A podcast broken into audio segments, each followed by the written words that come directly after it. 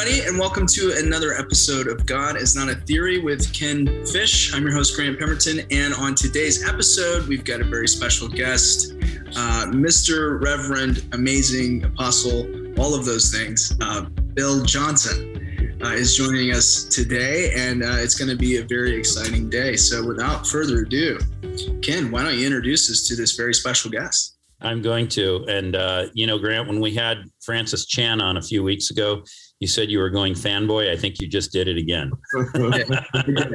yeah. uh, for everybody who's listening, uh, we've got uh, the Bill Johnson on the show with us today. And Bill, thanks so much for taking time out of your busy schedule. And I know you've got a lot, a lot going on personally as well as at the church. So uh, we just are so appreciative that you're uh, taking time to be with us. It's an honor, always. Yeah. Um, you know, I wanted to have a conversation about you and kind of where things are going in the world. Um, and so, you know, today I thought we would maybe go into your background. You've shared at different times. I've heard you speak about some of this, but there's there's every time I've heard you talk, there's been a little chink here or there where I thought I'd like to know some more. So I I thought we might start with some of that. All right. And uh, so you know, it, it's widely known that you're a fifth generation pastor, but was wondering if you could share with us a little bit how you received your own personal calling to ministry. And given that you came out of what for you was four generations of preceding uh, pastoral life, which would have taken you back to your great great grandfather, how did you uh, hear the calling through the general noise of family expectations and all of that that you know you should go into ministry how did how did that all unfold for you and when did it unfold um, my story is a, a, probably a little bit different. Uh, number one, my parents never once, never once even brought up the subject, the possibility of me going into ministry. It was never, there was zero pressure. There was also zero expectation. They were, their goal for me was to get to heaven, not to be in, in any, any kind of ministry. So uh, my brother, they thought he would he would go into ministry. He's ten years younger than I am uh, but they never expected, or it was never a conversation. And uh, as a result, um, I always felt the liberty and freedom to choose. And what happened in, in me coming to that place of absolute surrender to Jesus, you know, I, I, I received the Lord as a child and and and did fine, you know, but I, I something happened when I was about um, I was about 18, 19 years old, where I just came face to face with uh, the challenge of truly being sold out completely, completely, no other options uh, but Jesus. And uh, and when that happened, I just began to serve. You know, I began to serve. I would help. We had a, a ministry on a street ministry here called the Salt House, and just working with hippies and the drug uh, culture and, and all. And uh, so it just just worked with them and worked with, you know, the youth and the children and uh, whatever. We uh, the church needed a junior high uh, pastors in a particular season. So Beni and I, my wife and I, volunteered to help. She took the girls, I took the boys. Uh, there was a time where you needed a single adult pastor, so I volunteered for that. The point was, all I did was just volunteer to help, but never thought I'd be a pastor, even though I was I was on staff at that point. And I was, I was, uh, I just, I thought it was temporary. I did. I just thought it was temporary because it's just they were recognizing where I'd serve and they finally, you know, they wanted me to, to do it full time. And so I would serve and serve. And I just remember one day uh, realizing, you know what, I, I have a pastor's heart. And uh, I didn't, I never received that uh, quote unquote call into the ministry. My dad did as a child. Uh, people around me had those encounters. Randy Clark, one of my closest friends, he had a very clear call, and I've, I've never had it. Um, uh, all I've all I've known to do is uh, is just serve where I can. And and uh, a very special part of that approach for me was I would serve where I wasn't qualified or wasn't good. You know, I take on respons. I didn't do. I didn't just take on responsibilities that met my goals for my life. I I just served where there was a need, and uh, I'd end up doing administrative stuff, which I'm not good at. Uh, but it's what was needed, so I would do it. And uh, and it kind of it kind of the Lord kind of took that and kind of charted a course for my life out of that, which caught me completely by surprise because I I wasn't thinking in terms of you know, ever being a pastor long term. It's just a kind of a short term thing. But yeah, I, I was surprised. I, I think if the Lord would have, you know, put the call of God thing on me at a young age, I might have died from fright. I, oh goodness, I I I hated reading, hated reading. Uh, read one book all through school, uh, eighth grade. Read a book, uh, faked it on all book reports. I hated reading. I uh, I would do anything to avoid speaking in front of a group of people. Um, I would never. I hated writing even worse than reading. And uh, I, I, remember taking an F on an exam um, just so I wouldn't have to answer the question out loud in front of the class. I mean, I didn't want to. I just would do anything to avoid. So all these things that uh, that I despised or disliked or avoided are now primary functions in my life. And uh, it just kind of comes to the point where God puts something in your heart to say. You, you, uh, the desire to say it is stronger than the fear to not say it, or stronger than the fear to speak out loud. So anyway, it's just kind of an awkward journey, but it is, it is true. That's that's how it's worked for me. So if I ever get that call, I'm going to really go for it. well, I was going to say it seems like things have worked out pretty well, notwithstanding. Um, but you know, it's interesting that you were, as you say, essentially resisting and avoiding uh, the very things that are primary functions of what yeah. you do now.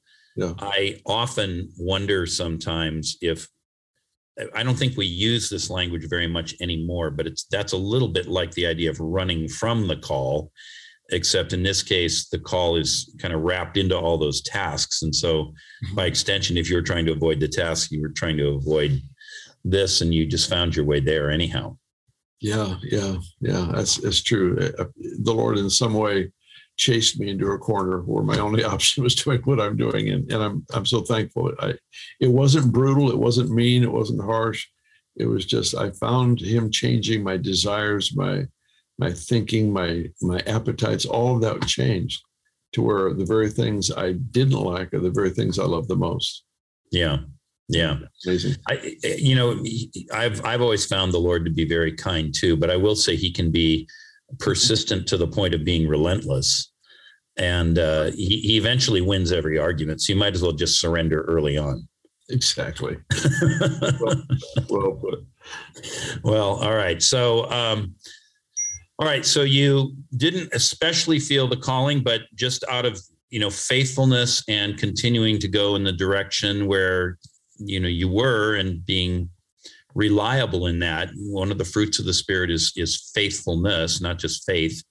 Um, you find yourself here. So when did you become a student and a devotee of revival? What led you into specifically that direction?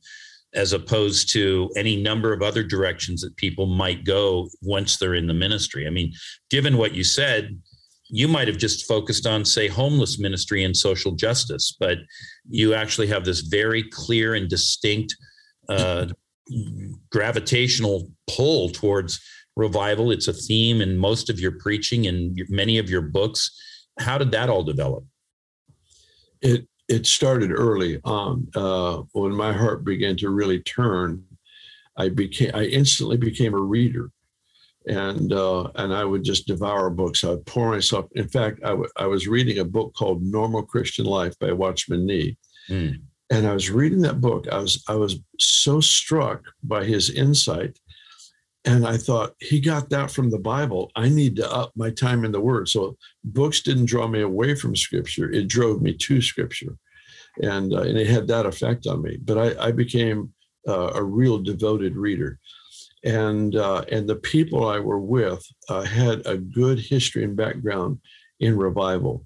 And, uh, you know, Mario Murillo uh, changed my life. He, he you know, at, at 19, 20 years old was preaching revival and uh, Chip Worthington, who was the youth pastor at that time, that I was about 18, 19 years old, he would just feed me books on prayer, and the reoccurring theme was revival. So I inherited early on. Winkie Pratney was a huge influence uh, to this day, but especially in those early years.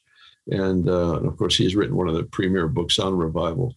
But it just it was a part of the language. It was a part of it was almost like uh, you know, if you're alive, you should hunger for revival. And it was, it was like, here, here's the most common sense appetite you can have as a believer is for God to do something beyond your ability uh, in your lifetime. And uh, and so it, it was just a very normal part. I don't remember any time from that initial absolute surrender. I don't remember any time in my life revival hasn't been a primary focus. Hmm. Now, you mentioned in particular Mario Murillo, and you and I aren't quite the same age, but we're approximately the mm-hmm. same age. We're close. Mm-hmm. Um, I can remember when I was a young man in Southern California, uh, I had friends in my church who would climb in the car and they would just all of them drive up as a group to go to San Jose, where Mario was ministering and preaching. You're from the Northern California area. Did you ever go see him live in Northern California during that oh, period of time? Oh, all the time. And he came here. My dad and he were very close, and he would come here at 20, 21 years old and and preach. And he, he his preaching here is what changed my life.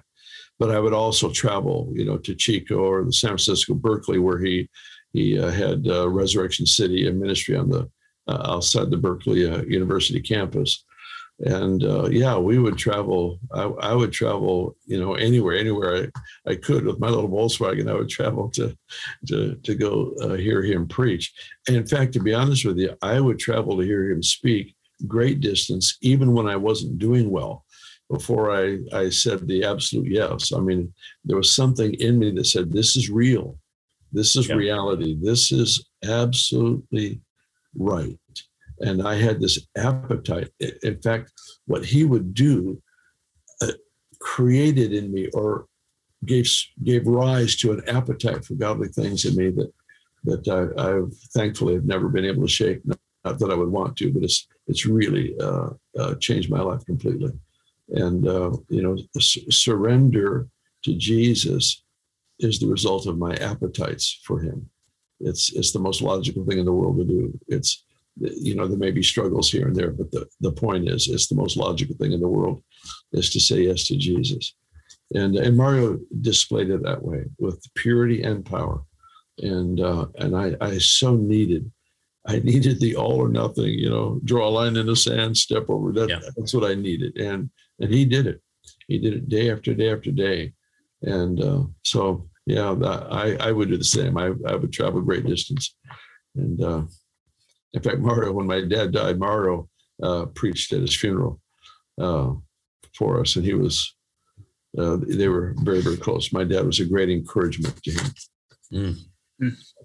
You know, I was talking to someone recently um, about, I'll just say, trends in the modern church, and uh, this friend of mine was, and and I mean, I think people kind of know this, but he was he was making the point that we do no one any favors by trying to ride the line. That we really need to be clearly in or out. Mm-hmm. and you know we were talking about a couple of very specific issues that are in play right now and you know that is one thing about mario that i remember way back to when i was um, a younger man is you know he was definitely a no compromise kind of guy it, like keith green was or we could name some others but yeah. the thing is, um, you know, Paul says to the Philippians that that what has happened to him, he's in prison at the time, has actually served to embolden and to strengthen the believers that are there. And so, while there are some that want to water things down or or go a little light, and I think we want to be careful to be kind and maybe gentle in the way we say things, but we still want to be clear and, and firm yeah. it sounds like that i mean because i know mario has always been marked by that that had a big influence on you and so like you say when you weren't doing well the mere fact that he was so clear about things actually helped draw you even more clearly and forcefully and strongly towards the things of god and do you find that in your own ministry that the, the more articulate and clear you are about things the more it, it strengthens people and draws them to truth oh yeah absolutely absolutely it's so just, in that sense, he's a role model, really. Oh, absolutely, yeah, yeah, and and he's been a dear friend for all these years too. So yeah. he he uh, he's been a great help and strength to me. But yeah, he he uh, you know I I was just uh, I grew up in church and and uh, and knew right from wrong and all of that. But Mario came and I realized oh there's all uh, I'm in I am a lukewarm person.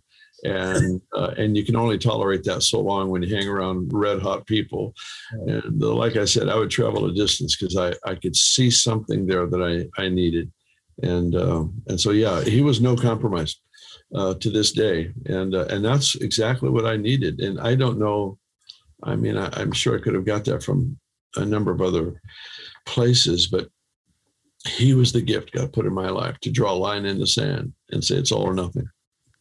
And I, I would just say that I was just with him uh, in Nashville, and uh, he's still a no compromise guy. oh yeah, he is. There's no doubt about that. Yeah, that's yeah. all. And you know, years ago, um, when the Kansas City Prophets were first emerging uh, from, I mean, they were there, but but they weren't that well known. John Wimber got involved with all that, and he brought Leonard Ravenhill out to the Anaheim mm-hmm. Vineyard, and I can still see Leonard Ravenhill's long bony finger as he would stand up there. And now he sometimes maybe was a little bit harsh, but he spoke truth, and I think John brought him because you know all all people have a tendency ultimately to maybe cool off if they don't keep stoking the fire yeah. and so leonard had that function in our fellowship probably the way mario did in your father's church when you were a boy yeah yeah absolutely yeah. true so here's an interesting question i don't even know if you'll know the answer to this bill but you're uh, you are a student of revival um, I and I've talked to Mario about this a, a little bit. Before Mario Murillo and before Lonnie Frisbee, and even before Benny Hinn, uh, there was Kathryn Kuhlman.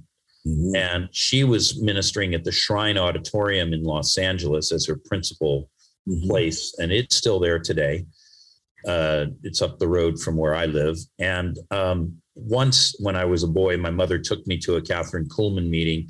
It freaked her out so much that she grabbed me and we ran out and we never went back to another one. But but I was really intrigued by what I saw, and I still kind of remember that meeting. I, am not even sure how old I was. I might have been maybe five or six or seven years old. But anyway, um, I was talking with somebody who's a student of church history, done some homework in this area, and he told me and this is a very particular language set, but he said, when Kathryn Kuhlman died, her mantle was torn into seven strips and they were distributed to seven of her followers. Uh, it almost sounds like the Lord of the Rings, and you know these are the dwarven rings, right? But anyway, uh, and I don't remember four of them, but but he very clearly said um, one of those strips went to Lonnie Frisbee, one of them went to Mario Murillo, Wow. And one of them went to Benny Hinn. And but there were the other four. And I, again, I'm not sure who those other four were. Well, this intrigued me. and uh, I carried this around in my memory banks in my heart for a number of years. And then one time I was at a meeting where Mario was speaking and I was there too. And, you know, he and I ended up talking. And, uh, and I asked him about that story and, you know, it was kind of funny. He kind of cocked his head and he looked up and he said, Yeah, that would be right. so, you know, he actually attributes a big part of whatever it is that he's doing and is to her and her ministry. So I'm just kind of curious. Um, can you fill in the blanks and tell us who the other four were? Have you ever heard this oh, story? I've never heard that story. I heard her speak at the shrine. I also heard her a couple times there and heard her in Sacramento at uh, at a uh, auditorium there, mm-hmm. and uh, very very very fascinating, fascinating lead. But I never heard that word of it being torn into seven pieces. That's that's new to me. Uh, that's, that's well, it's a very specific language set, even to talk about you know tearing a mantle and that sort of yeah. thing. That trends towards the Pentecostal end of the church, but. Sure. Uh, the thing that's interesting to me about all of that and I've, I've taught on this in some of the meetings that I've led here and there, is this thing that it, it kind of is akin to apostolic succession as they understand it in the Catholic Church. And if you go right back to William Seymour in Azusa Street, when he died, two of the people that came out of his ministry were F.F. Bosworth and John G. Lake. And, you know, people who are revival historians certainly know those names. And Lake and uh, Bosworth ultimately, when they, they were rattling around in various places, but they were starting up in LA. And in the teens, the 19 teens, um, there was a young woman who was coming on the scene, Aimee Semple, who becomes Aimee Semple McPherson. And they had a big hand in raising her and training her. And of course, she becomes a very prominent healing evangelist and starts a, a whole denomination that's still going. Um, and Kathryn Kuhlman came out of Aimee Semple McPherson. So what we've just done is we've traced down to the great granddaughter spiritually of William Seymour. And then if it's right about this story of the mantle and the seven strips, then Mario is effectively a uh, great grandson of William Seymour, as was Lonnie Frisbee, as is Benny Hinn. And certainly anyone who knows these names is aware of the hand of the Lord that's on these people. Um, and so we can see that the river keeps flowing. And I'm, I'm reminded of that line out of Ecclesiastes that all rivers run to the sea, and yet the sea is not full. Yeah. And a lot of times when I think about this, I'm getting choked up saying it, but um, thinking about this, you realize the incredible river of God that we stand in uh, because you knew you, you know Mario, you knew Mario. You know, you knew him then, you know him now. Mm-hmm. Uh, you know, somehow you and I became connected through friends. Uh, you know, Grant and I are connected. And so this river, it seems like it's widening and having more and more force behind it. And it's a broader current and it's a deeper river. And so all the rivers are ultimately running to the sea of God, but but we're not there yet. And so we need more of these kinds of I don't know, rains from above in order to fill the river. I, don't know if you want to comment on that. Yeah, yeah, it's it's absolutely true.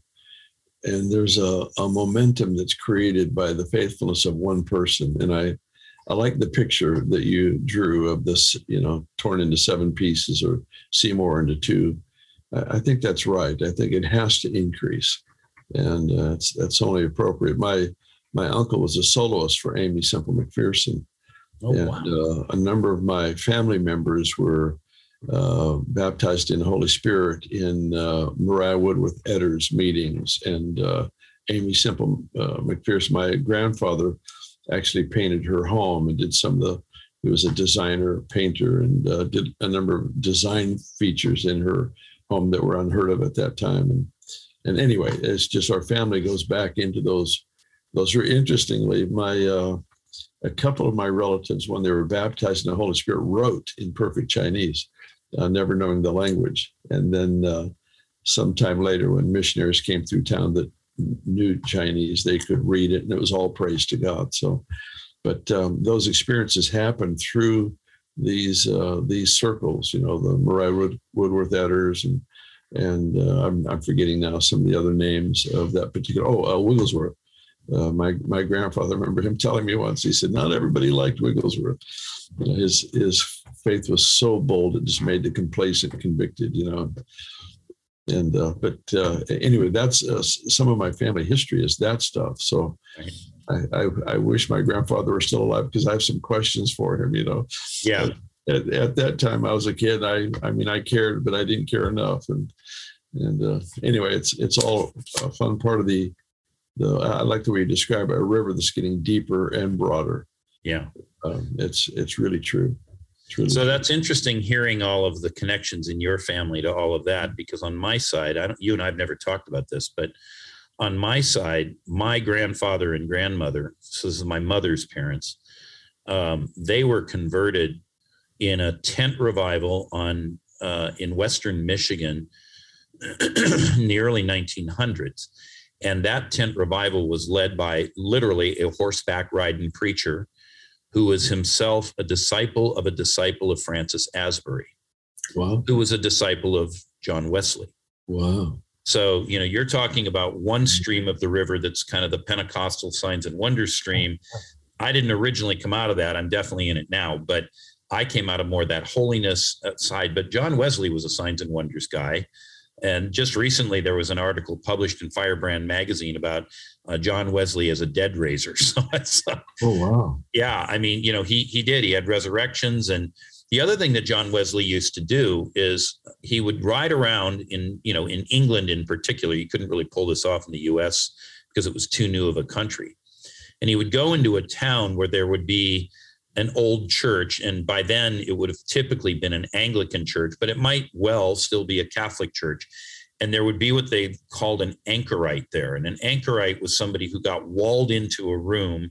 There was no door. I mean, they would slide the food and the slop bucket in and out, and they would give them a bed and maybe a table and chair. And that was all. They spent their life in there just praying and doing this. Wesley would ride up to the anchorite, and they were mostly prophets of one kind or another, but they were, they were, you know, reclusive and Wesley would would ride up to speak with the anchorite, and the anchorites would often say to him things like, oh, I've been waiting for you to come for, for three weeks. I, I, knew you were coming. If you'll go down to the edge of town and turn right on the lane there by the big oak tree, there's an open meadow. And if you preach there, that's where the people will gather and you'll have the great outpouring of the Spirit. So Wesley was consciously seeking out the leading of prophets yep, to yep. carry that out. So that that's that's in the Wesleyan strain, but it's not very well commented on or reported on. And it's uh it's a fascinating bit of history that in some ways tracks to the very things we're talking about. Well, I love that. That's beautiful. Yeah. So anyway, you and I both have some uh, interesting history in that regard, each on a different different tributary of the river. I, I like how Randy Clark puts it. He says every stream thinks they're the river. I'm just happy to be a tributary and be part exactly. of it all. exactly. Exactly. Now, um, okay, so you, I think originally, at least as I understand your history, you originally were pastoring in Weaverville, California, and ultimately you moved back to Redding and you took over your dad's church. And, you know, I'm aware, and you've talked about this in different places, that when you took over that church, um, the church actually shrank after you took it over. Um, now, your dad and you are obviously different men, uh, somewhat different emphases and callings, but but you know related clearly. What were the most visible differences between your father's ministry and the way he conducted it and yours? And how did you work through those difficult days when the church was, we'll just say, being pruned, as you nevertheless were doing your best to follow the Lord? Yeah, first of all, um, I served with my dad here at Bethel for five years. Okay. And then I was sent to Weaverville for 17. But when I came back here, my dad had already been gone for many years, and there were two other pastors that came during that time. One was here for like two years, another came for, I think, 12 years. And so there was a, a lot of change that went on uh, during that time. Uh, the previous pastor to me uh, was really a, a really a, a, good man and a, and a good personal friend. His style and stuff is different. It's not old line uh, Pentecostal, or it's it's not that stylistic thing as much. It's just the the focus was quite a bit different, and uh, and yet the same values. Uh, he was a signs and wonders guy, uh, operated amazingly in word of knowledge and the prophetic stuff like that. Very strong evangelistic gift on his life, and uh, but uh, uh, the church had a lot of different ministries that they had built and raised up. And when I came, I tried to keep all of them going. I didn't want to make any changes. I kept all the same staff, everything. But the Holy Spirit began to began to move differently than what everybody was accustomed to.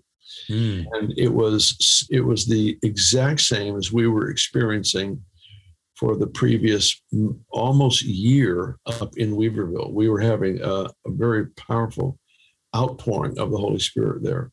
And so the elders came up to see what was happening. The elders from Redding came to Weaverville to see what was happening. And they determined it was God, and that's what they wanted. And so that's why they invited me to come and to pastor here. And uh, so that's a little bit uh, more of the backstory. I didn't so, know all that. Okay, that's helpful. And the, the church had grown significantly under the previous pastor's leadership because he's a great leader. Mm-hmm. and uh, no zero zero zero complaints uh, at all. I mean, he really had had done a great job. Um, but my my role was different, and the season changed very dramatically uh, from what they were accustomed to to what was now happening. in that outpouring of the Spirit. And it doesn't mean God wasn't free to move before I came. Uh, it's just the package was different and the way God showed up was different. And um, it wasn't hard for me though. Um, we, you know, we lost about a thousand people, about half the church uh, left. And um, I don't want to say it's fun to see people leave. Uh, um, you know, uh, people would meet with me and they'd say all kinds of cruel things or whatever. Uh, but actually, uh, there was such a, a, bubble of grace around me that it all seemed uh, it seemed a part of the uh, appropriate package, if you will. It, it seemed like this is good because what what's happening is I am being forced to choose. God is showing up and doing things I have dreamed of my whole ministry life and I'm finally seeing it. It's happening in front of my eyes.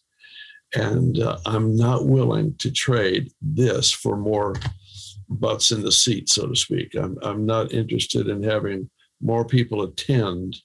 Um, and and I know a lot of the people. I've known some of them for many years. Some of them prayed us to come here for years, and they they actually acknowledged. They said, "We know this is God. We just can't do it." and uh, and so I I it wasn't hard for me. It was hard for my staff that I inherited because they had a lot of friends. Families would split. You know, half of them would stay, half would go, and that was that was a challenging part for me. But there was such a grace around me during that season, and the Lord was unusually clear on what I was supposed to do every step of the way. It doesn't always happen that way, at least not for me. Uh, sometimes I just choose my best. I just, uh, you know, it's 11:59. You have to make a decision. You make your best decision, and I have the Lord affirm it afterwards. You know, and so I, I, there's a lot of that that goes on in leadership and pastoral ministry. You function out of principle, not just out of the voice of the Lord, and uh, that's a huge part of life. But that early season, it was all by the voice. Mm. There was just very, very little that wasn't a clear decision. And so that gave me just the confidence that we're doing the right thing. And, you know, if we're left with a handful of people, I'm I'm good. As long as he shows up, I'm good. And uh, and, and that really sincerely, it wasn't uh, it wasn't a cover up to try to mask the pain of losing people. I've done that before. Uh, you know, as a pastor, you have people that you pour into for years and they get up and leave and you know you just have that stuff happen it's called life um, but uh, but this was different.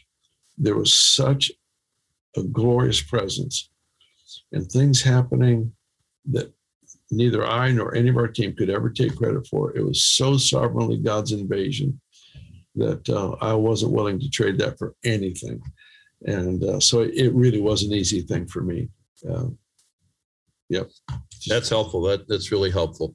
I wonder if you could elaborate a little more, though. You said something about maybe two minutes ago or three minutes ago that sometimes you're led by the explicit presence, and that was a season where you had that.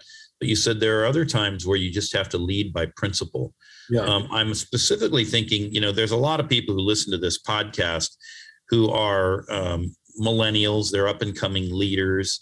And of course, everybody loves the presence. Who doesn't? Who doesn't want to go to church and get hit by the Holy Spirit? Well, hit might sound bad, but I think we all know what we mean.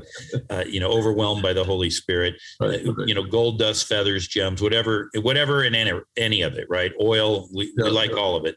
Yeah. But there are those times where um, the Lord doesn't seem to do that, and we have to lead by principle why don't you unpack that a little bit? I think that would be really helpful for people to hear more about that. Yeah, yeah, it's it's. Uh, you, said we all would love to rather be guided by the presence, by the voice is another way. The presence is the voice, and the voice is the presence. So, because He is the Word of God, they're uh, synonymous, uh, different expressions of the same thing. So, uh, I, I always w- want to know the Word of the Lord for a given situation but sometimes he will not speak to me. And I used to think, you know, I must have done something wrong. Maybe I'm not hearing clearly.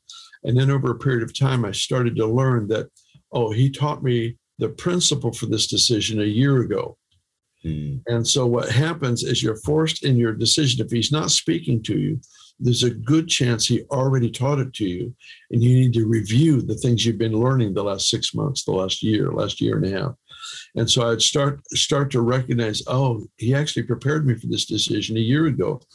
And, and what he does is he will put truth in us, and then he will leave us alone to see if we'll function by that truth, or do we just function by the inspiration of his presence?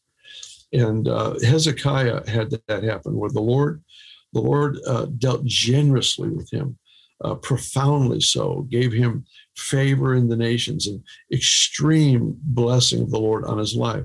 And then it says the Lord backed up from him. It wasn't punishment, it was to see can this servant that I've raised up, can he function out of the things I've taught him? Or does he need the ongoing inspiration of my presence to obey? And he's looking for a people that can obey, obviously, out of the presence, the inspiration of his voice. It's still my favorite. I'd rather have him tell me exactly what to do. But there are times where he is silent and it's never punishment. It's not punishments because he's already put it in me. And he's looking to see, will I live out of the things I've already said amen to? And it's a part of maturity, it's part of growing up.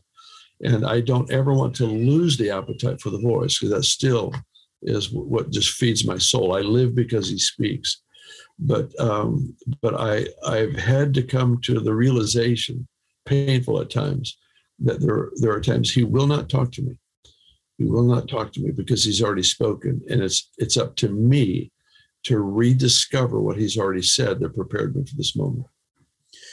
I used to, uh, well, I still am, uh, but there, I have a friend who used to pastor in Texas, and uh, he's retired now, but we still stay in touch. And uh, one time I was visiting with him. This would be probably 20 years ago now. And his boys were at that time, they were teenagers, but they were old enough to be going out at night.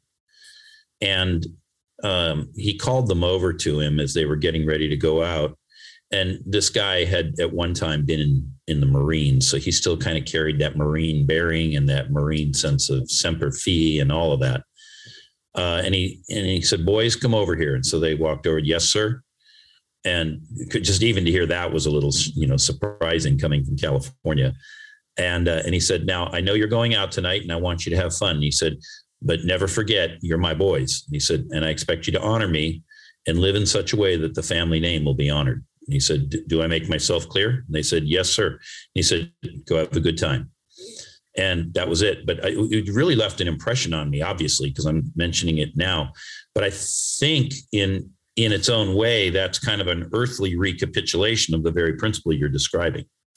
That the Lord has told us what we should do or how we ought to live or the principles by which to lead or to manage or to conduct our affairs many times they're written down in a book called the Bible. Yeah. And the question is when the chips are down and no one seems to be looking, of course, he's always looking. Uh, can we carry those things forward and be faithful to them? Can we be faithful stewards and reliable? And, and I don't know why, but it, it, it does seem that in our time right now, that principle is being challenged across the board. Yeah. Do, do you see that as well?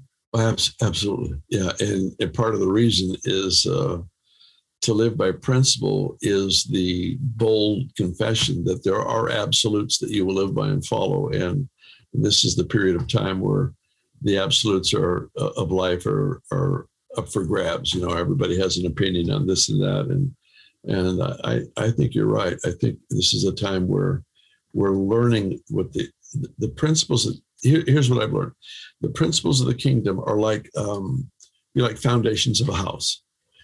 When foundations are in place, this is a, a weird picture, and I, I, I need to find better language to describe this. But when foundations are in place, they actually attract the walls and the windows. They actually attract the rest of the building. They actually invite the rest of it because there's a place to put it and uh, and those who have the true absolute principles of the kingdom of God established in their heart, devotion to Christ, devotion to His Word, to His people, the lifestyle of worship and prayer. When these things are in place, understanding comes easy. The Bible says knowledge comes easy to the person with understanding. There's this. It's almost like this invitation that takes place emotionally, mentally, spiritually, where um, common sense becomes more common and the insight into how the kingdom works you just you seem to attract that information and, and that's anyway that's what i found so if if you can be the person who lives by the principles of the kingdom when you're inspired and when you're not you'll attract revelation. Well, and to further the metaphor that you were just using, um, you, I don't know if you know this, but when the cathedrals of Europe, the great cathedrals of Europe, like Notre Dame and Chartres, and, you know, all these other, you know, big Gothic cathedrals were built approximately 900 to 1,000 years ago. Um, you know, they didn't have modern computers and everything, but they understood engineering. And so, um, you know, they had to they had to lay the foundations, and they had to be deep enough to bear the weight of the building, and they had to be, you know, square and true, and they knew how to do that. But when they built those cathedrals, they actually made them so that, and you were talking about making places for windows. They made them so that just a little bit, it's it's really minor. I don't even know if I can show it on my screen exactly, but there's just a little bit of inward lean. And as all of those pieces fell into place, they would lean into each other, and that, as it were, locked everything into place. And in the transepts, at, the, at where the crossing points are, they would have always a keystone that was shaped like a wedge, and they would drop that in, and that would literally take the entire weight of all the walls all the way down to the foundations, so that the entire thing was one interlocking puzzle. I guess is the only word I can think of. But it was it was designed to do that, and so you know, as you're talking about wisdom and understanding and foundations, that's really what the Lord I think wants to do in our lives and okay, Notre Dame had a fire recently, and you know they're they're rebuilding it now. But what's interesting is, for the most part, it didn't fall apart. It it, it just kept leaning inward. Some of the upper stories were burned, and they got to fix all that. But these cathedrals are still here a thousand years later. Mm-hmm. That's going to outlast any modern engineering, I think, that we're doing today, even with all of our computers, right? Yeah. So there's something about that interlocking of truth, of staying with what is right, that will give us and our lives and if we're if we're doing anything for the lord our ministries it gives them legacy it gives them persistency and endurance uh, because we are honoring his principles. Yeah that's absolutely true. And the prince the the thing that excites me is is uh, every church or ministry has a culture not always is that culture defined by kingdom principles. Sometimes mm. it's, it's defined. I don't know if I can say this right. It's, it's defined out of things that are right and wrong, but not necessarily the way the kingdom functions. And uh, and when a ministry uh, operates by true kingdom principle, the Lord lifts the veil off that ministry and puts them in a place to influence culture and society. Mm. And the reason is because kingdom principle in my office works just as well in the mayor's office and the CEO's office mm. and the athlete's office um, because it it is so perfectly transferable to every part of society because it is truly the kingdom of God. And that's what makes us relatable and have something to, to be able to serve our, our cities with, our nations, our leaders, to serve them well. It's because is because we're tapping into something that's not just a religious culture. It's not just a moral culture, as, as good as those things are. When it functions by the way his government functions, it is now transferable. And, uh, and what we find happening now is people outside of our normal place of influence are hungering for input because because it works because what we're trying to learn to do actually works in their world too. Yeah, I I completely agree because the kingdom transcends culture. It it's over all cultures. I don't care if it's American or Chinese or German or Nigerian. It's just it's it's the Lord's culture. And the thing that's interesting about it, you know, righteousness and truth are the foundations of his throne. And I've often said that it doesn't really matter where in the world you find them people who are kingdom people and who live by the standards of the kingdom. We could say the rules of the kingdom, but rules is kind of a off the mm-hmm. list word these days. So they live by the standards and the dictates of the kingdom. Um, righteous people will live righteously. And with that, they will spawn, they will breed justice and truth and integrity and character and honesty and put a bunch of other words like that on the list because these are the things that define and mark the the nature of the kingdom. Yeah, I, I, think too. I mean, the kingdom principles are like they're like gravity. They work whether or not you believe in it. It doesn't matter. And right. I think that's the thing that makes them so transferable. And you know, to what you were talking about, um, you know, when we talk about building our house upon the rock and the foundation and, and all of the things that Jesus has said, you know, if that's the foundation, that's the principle. Ken, this is like what you and I have been talking about over the summer with this new Reformation idea is getting back to the basics of the principles so that when the feelings and emotions aren't there, we can still know how to how to walk and how to live. I love the way that you articulated that. And it's really it's that moving from servant to friends uh, that Jesus sort of talks about is, is, is that sort of transition in, in the relationship. At some point, we, we have to move to friends. Yeah. And that's just so great how you articulated that. I love that. That's awesome. Yeah.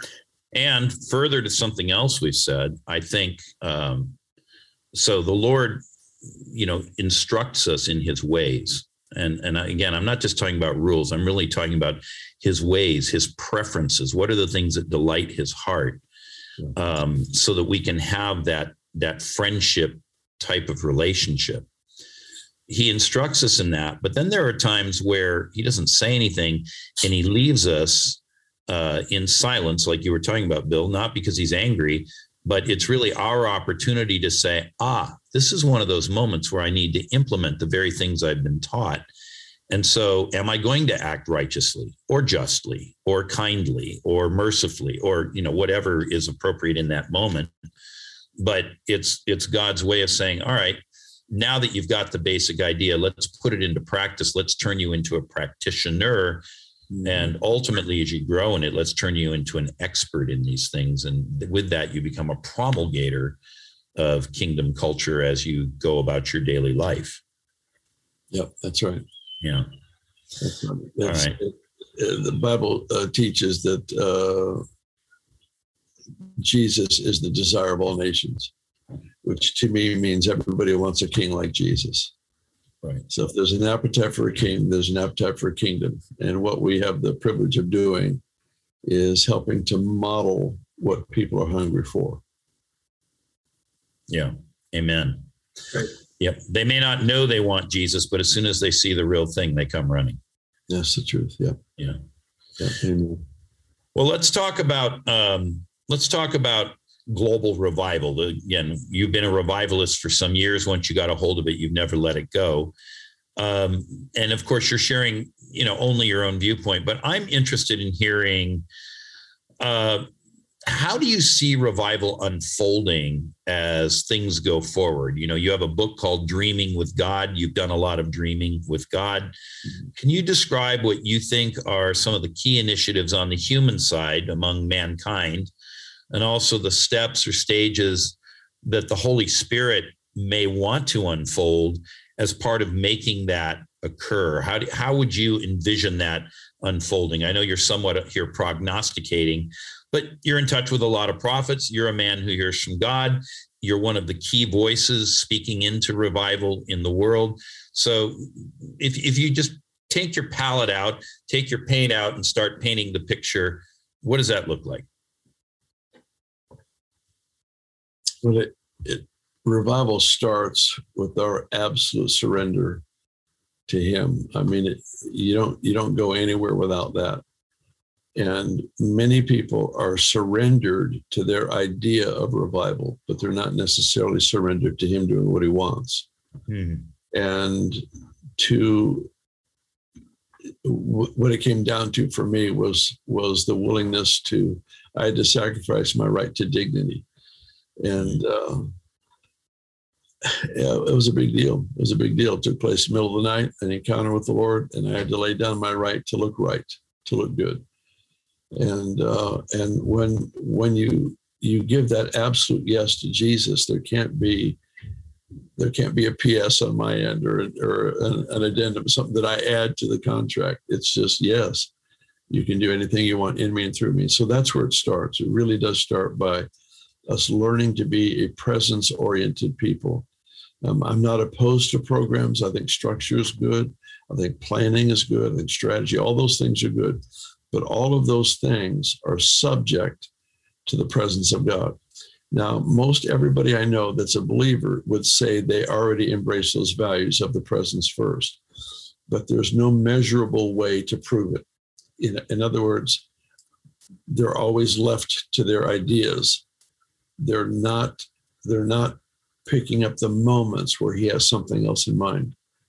And if it's, it's like Proverbs says, uh, uh, wisdom is better than jewels, better than money. All right, everybody says amen to that, but has wisdom cost you money? If it hasn't cost you, then then your amen is, is pointless. It, it, has to be. It has to be. Our, our yes has to be measurable. And so, if I, as a leader of a meeting, am truly saying the Holy Spirit can do whatever He wants, I will follow Him anywhere. Then, step by step throughout that, let's just take a, a gathering. Step by step throughout that gathering, I have my my sail up, so to speak, to try to catch the wind of what the Spirit of God is doing. It doesn't mean we don't have a plan. It doesn't mean we don't have an ambition. It just means I really meant it when I said yes. And there are times where uh, he interrupts the entire thing. There are times he he blesses the plan we put together, and we find out he was actually the inspiration behind the plan.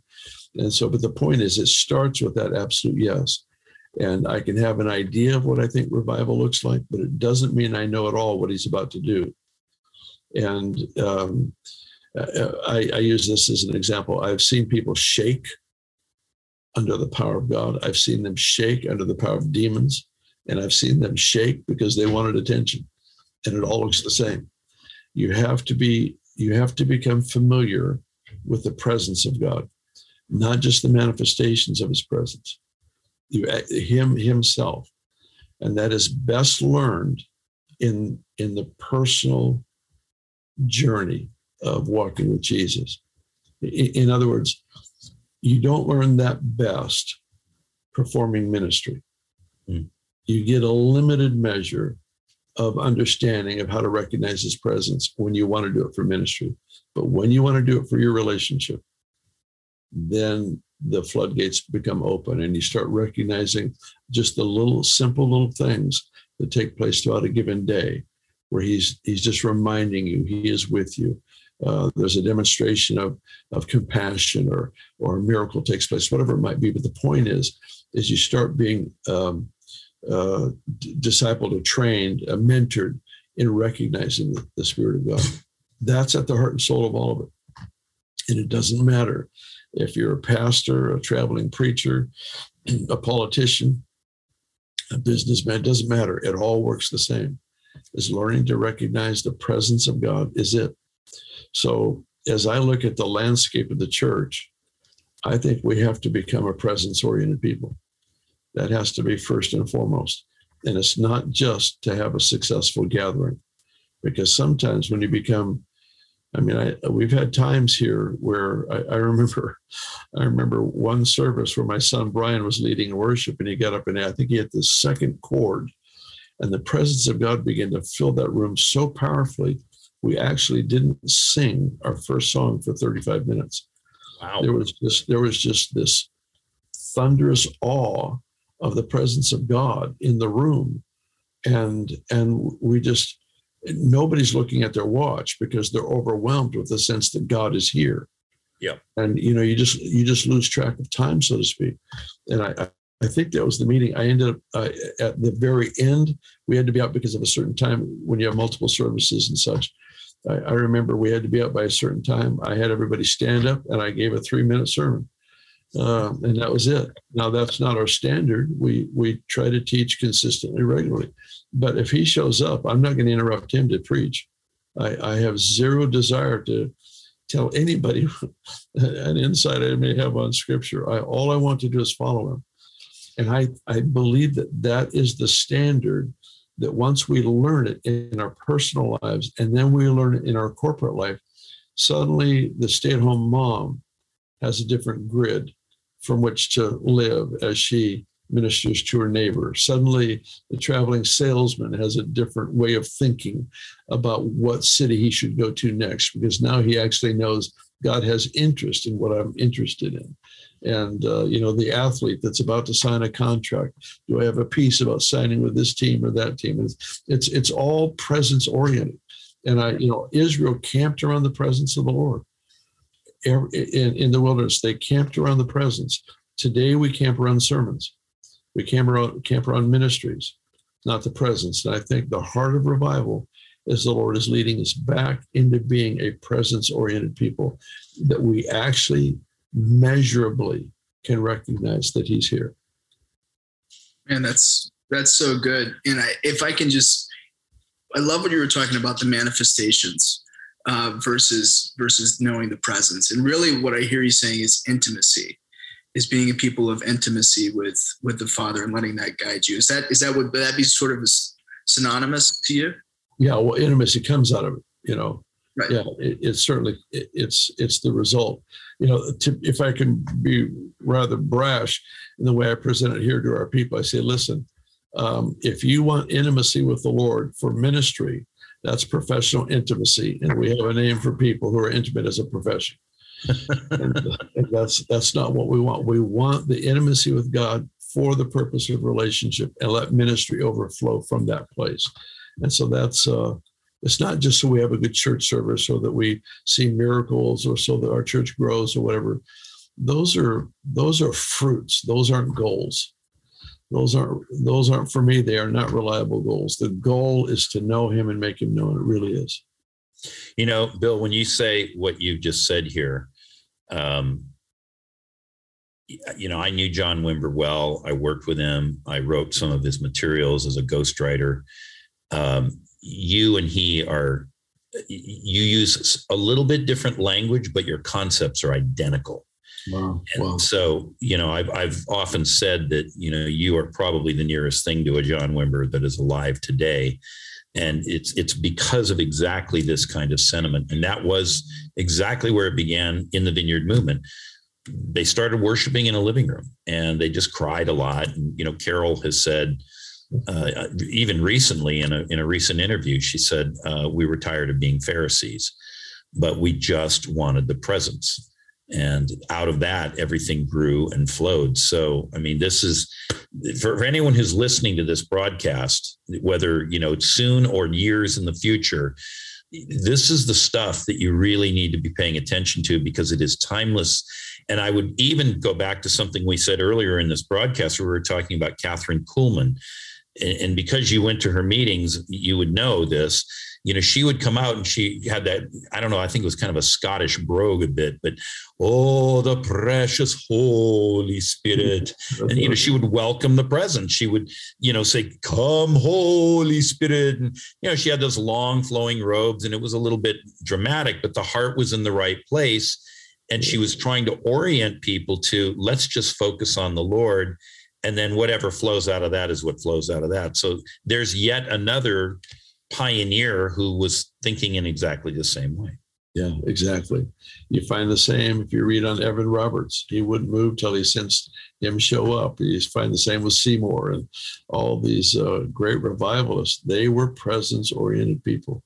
Yeah. And what we have the challenge to do now, I don't know that I don't know that prior generations had the burden for this as we do today, but uh, the mandate that I feel is that what we experience and learn in the corporate gatherings of the honoring of the presence has now supposed to affect the boardroom of that corporation. It's it's supposed to affect the city council gathering and the the baseball team that meets on the field and and if we can if we can uh, influence culture to the point where we realize that God actually is with us and can be known, then suddenly it changes everything. And that's that's what we got to get it. In other words, out of the gatherings, it's got to stay there, but it's got to move from just the gatherings of the people of God uh, for the miracles and the conversions and the teaching of the scripture uh, into the marketplace, because that's where the transformation takes place. Yeah. Amen. Yep. Well, we're about out of time, but let me just ask one closing question, and then uh, I think mm-hmm. that'll be it. Um, so, I think everything we've said kind of leads up to this, and maybe we've even partially answered it. But as we think about revival unfolding uh, going forward, what do you think are the three biggest barriers to seeing that revival unfold? Or, you know, if you have four, it could be four, but, you know, it's, it's always helpful to think about what might stop this so we can consciously avoid it and keep things going as they ought.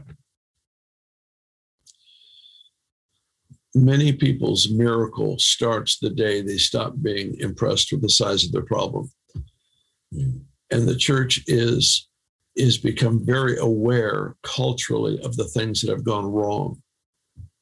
But at some, sometimes we've become more aware of the size of the problem. In other words, we have a bigger devil than we have God. Not theologically, we know God's bigger, but in practice, we're more conscious of the things that are broken and are wrong than we are of God's solution.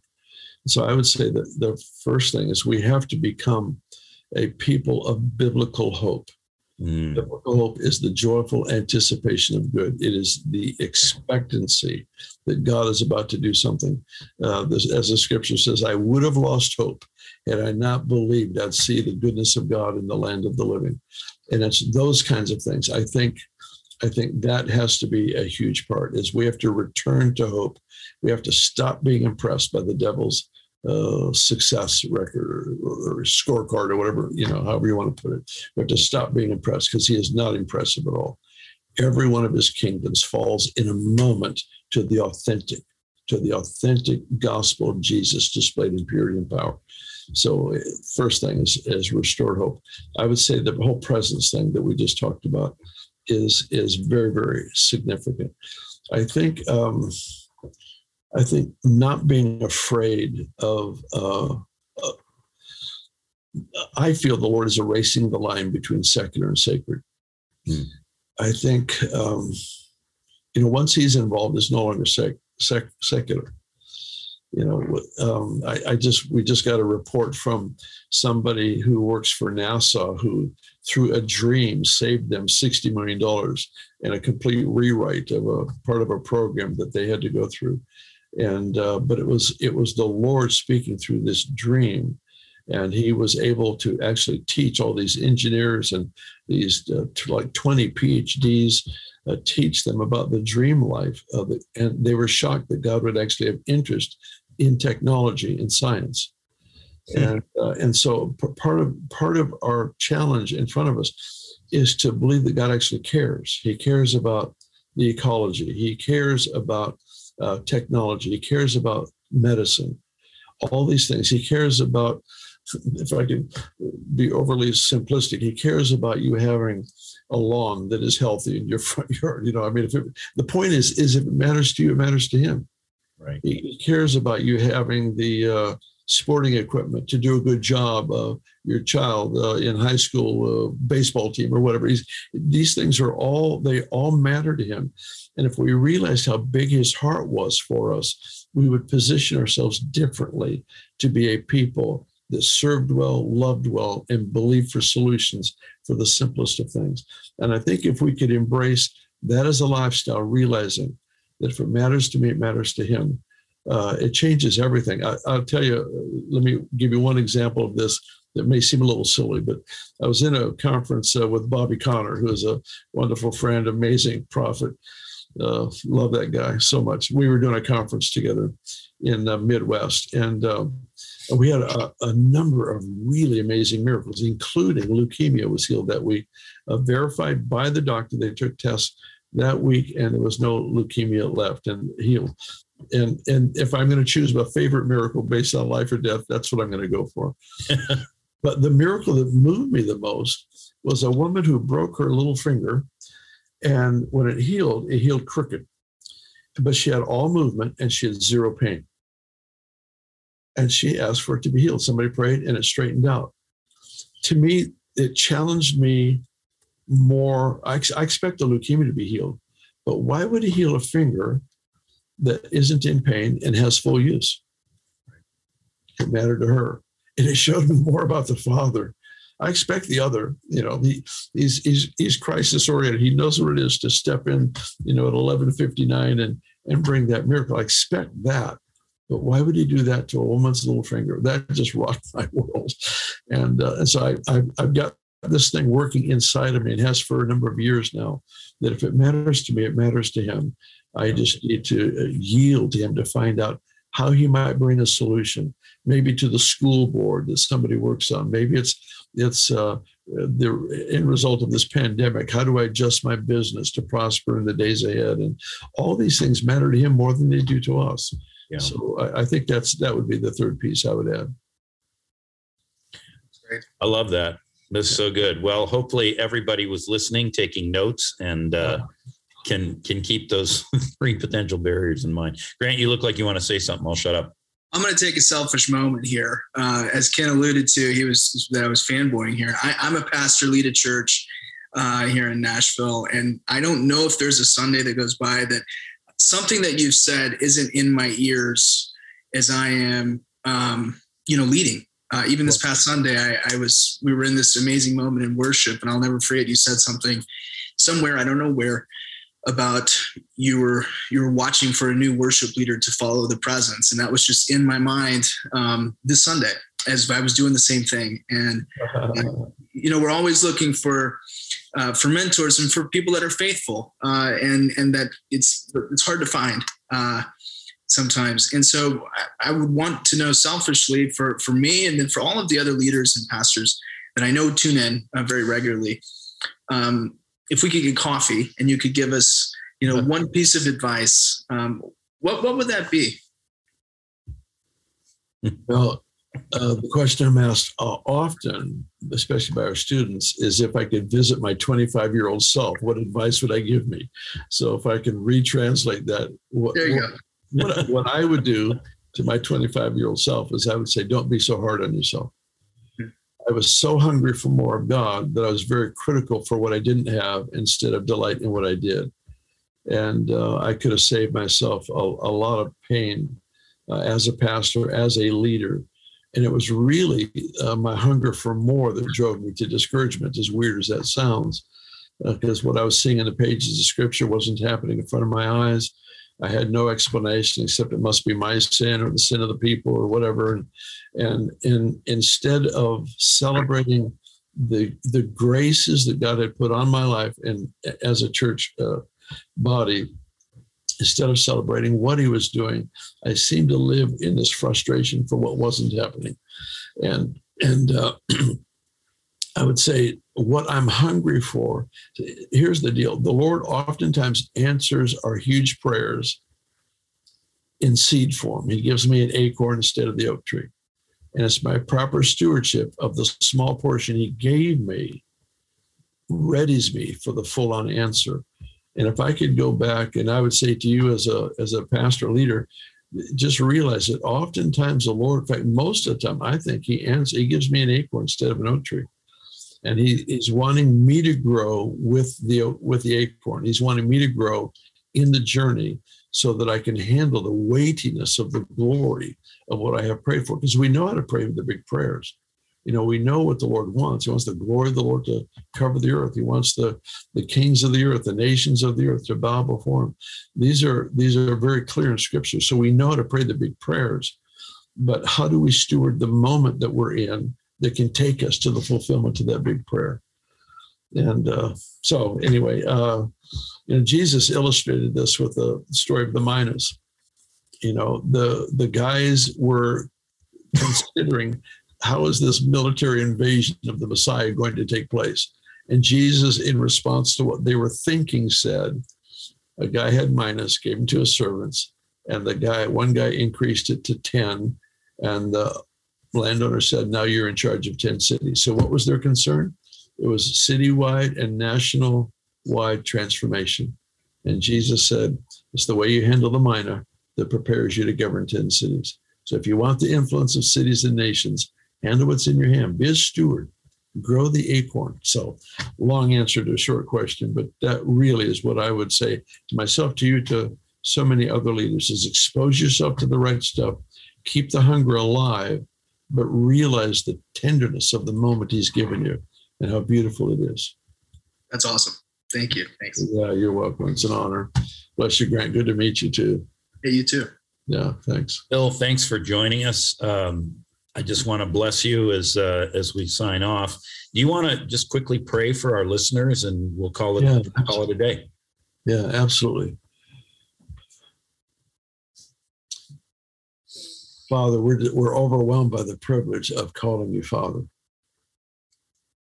And we do pray, Our Father, who art in heaven, I pray that you would so enlighten the hearts of every viewer, every person watching this, the whole families involved, that you would so enlighten our hearts to hope and to what you have in store for us in this hour, that we would never again be imprisoned by the things that are wrong that have gone on around us, but instead rise with contagious hope. I pray for that.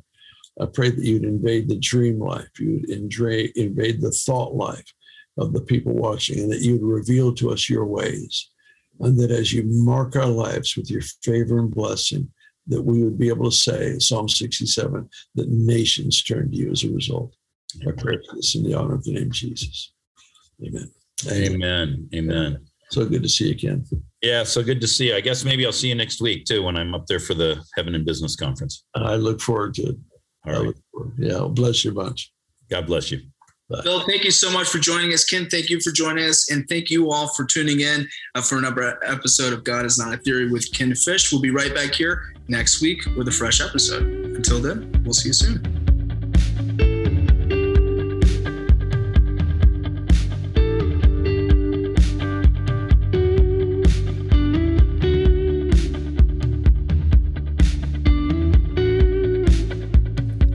God is Not a Theory is a podcast of Orbis Ministries. For more information about Orbis Ministries, go to orbisministries.org. If you have questions you'd like to have Ken answer on the podcast, please send us an email to podcast at orbisministries.org. Thanks for listening. Hi, everyone. It's Julia with Orbis Ministries. I just wanted to let you know that if you'd like to learn more from Ken and connect with others in the Orbis community, you can download the Orbis Ministries app on your Apple or Android phone. On the app, you'll find a free teaching archive, the conference schedule, and an internal messaging community. A link to download the app can be found in your description. Thanks so much. God bless.